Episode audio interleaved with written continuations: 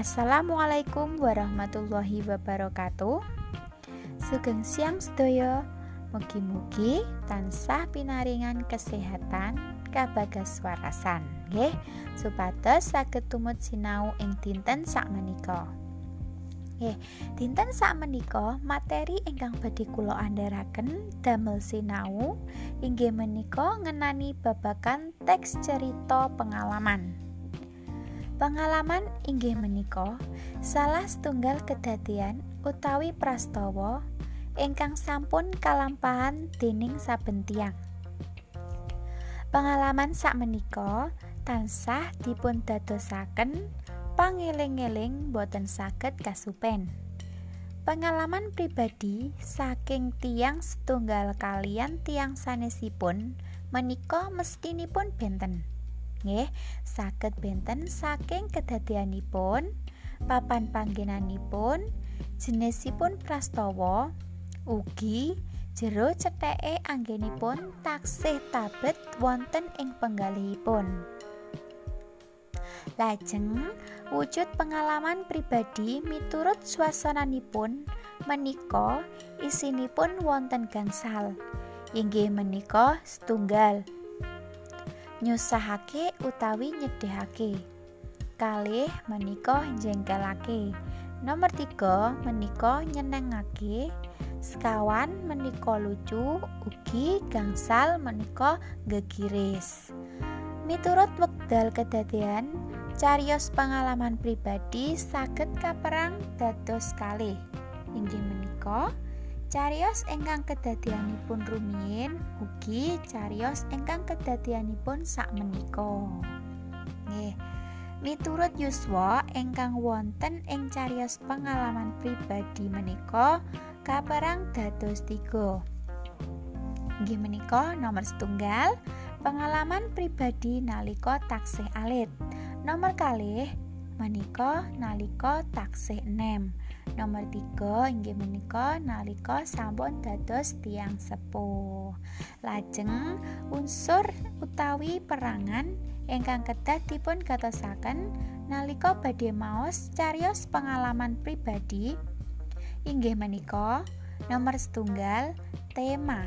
Tema inggih menika gagasan ingkang dados dasar ing carios kalih inggih menika paraga paraga inggih menika tiang ingkang tumindak wonten ing carios nomor tiga watak watak inggih menika karakter saking saben paraga ingkang wonten ing carios Sekawan menika latar utawi setting. Inggih menika panggenan, wekdal utawi swasana kadadosanipun prastawa ing cariyos. Lajeng gangsal inggih menika alur. Alur inggih menika rerangkening cariyos ingkang kadhapuk kanthi logis. Nomor 6 inggih menika amanat. amanat utawi ayahan inggih menika pitutur utawi pesan pangripta ingkang badhe dipun aturaken dumateng pamaos lajeng wonten caranipun nyerat carios pengalaman pribadi kanthi runtut menika wonten bab ingkang kedah dipun gatosaken inggih menika nomor setunggal nemtokake topik utawi tema ingkang badhe dipun damel carios. Nomor kalih menika damel cengkorongan carios. Nomor tiga menika jlentrehake cengkorongan carios dados carios ingkang sampun jangkep. Nomor sekawan menika urutan kedadean aluripun menika kedah sae ugi leres. Nomor gangsal inggih menika basa ukara ugi tembung ingkang dipun ginakaken menika kedasae ugi trep. Nggih sakmenika wonten tulodo teks carios ingkang badhe kula andharaken sumangga saged dipun simak sareng-sareng nggih. Irah-irahanipun inggih menika keturun ing kelas. keturun ing kelas Cerita iki kedadian dina Senin sewulan kepungkur. Wektu iku aku isih kelingan pas aku wulangan basa Jawa praktek maca ukara aksara Jawa pas kelas 9 SMP. Pas aku melu wulangan basa Jawa, sirahku ngeluh. Amerga suwengi pancen kurang turu merga melek-melek sedulurku duwe gawe sunatan. Pak Bayu asmane guru basa Jawa sing priyayine gedhe dhuwur kaya Werkudara. Guru basa Jawa kuwi pancen guru sing sabar. Ora nganti nesu apa maneh ngeplak marang siswane. Merga sirahku ngeluh, mula rasane gliyar-gliyur kaya arep turu. Wektu iku ngepasi nalika maca ukara mawa aksara Jawa. Pak Bayu kanthi sabar nuntun para siswa maca ukara aksara Jawa. Sansaya suwe mripatku rasane kudu merem. Ora krasa mripatku merem keturon ing kelas. Banjur digugah kanca-kanca lan Pak Bayu. Aku tangi karo mesem. Nanging rasane rada isin. Amarga dadi gojikan sekelas. Banjur aku metu gawe raup supaya mripatku ora ngantuk maneh. Nggih, mekaten materi babagan teks carios pengalaman ingkang saged kula andharaken. Kula kinten sampun cekap wekdalipun matur nuwun. Wassalamualaikum warahmatullahi wabarakatuh.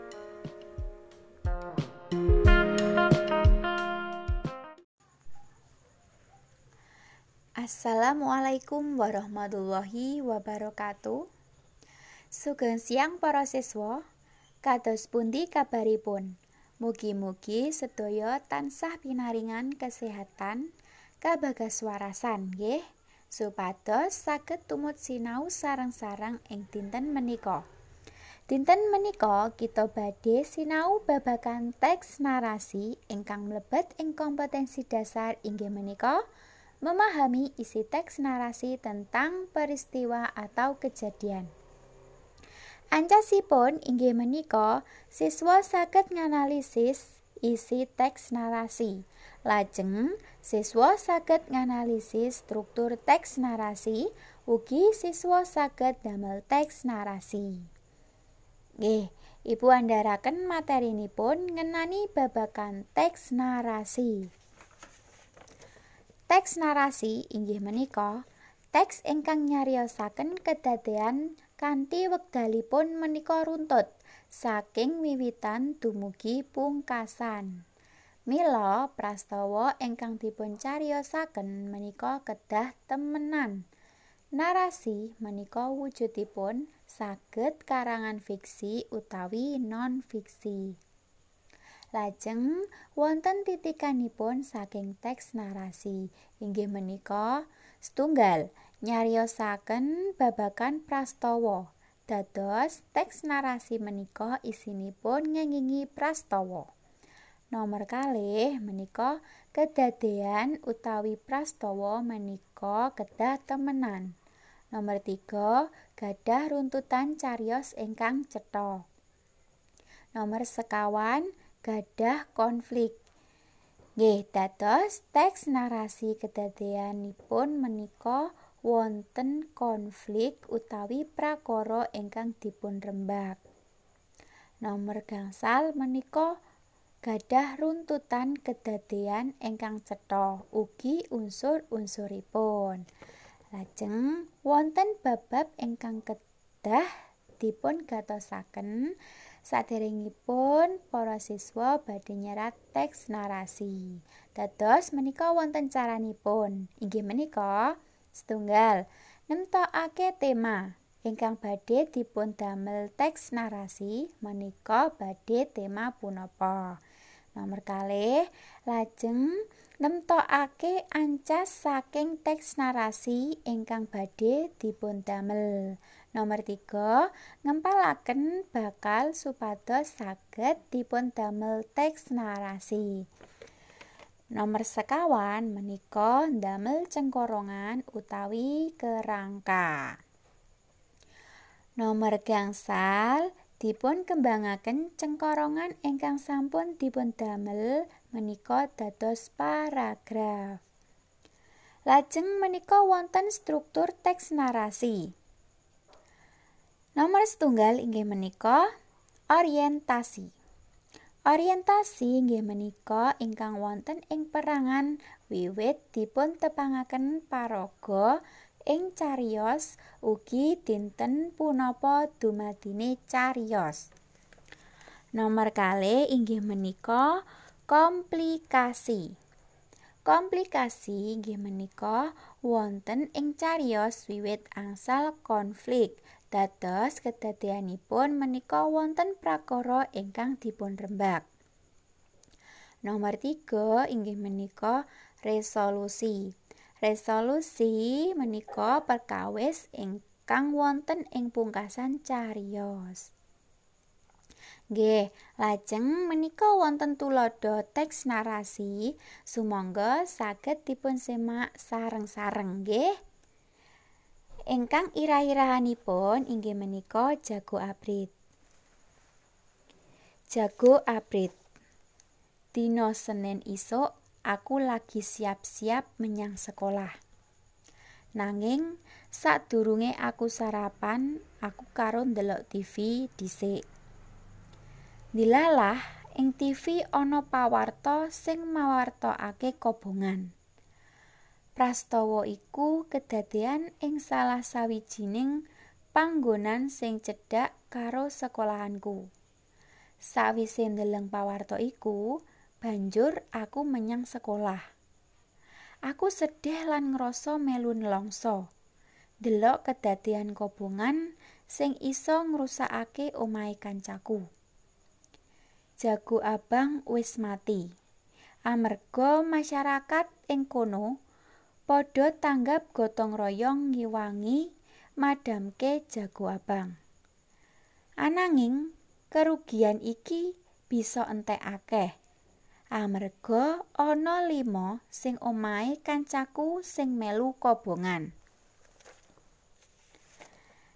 Nggih, mekaten materi babakan teks narasi ingkang saged Ibu andharaken. Ibu kinten wekdalipun sampun cekap nggih. Matur nuwun. Wassalamualaikum warahmatullahi wabarakatuh.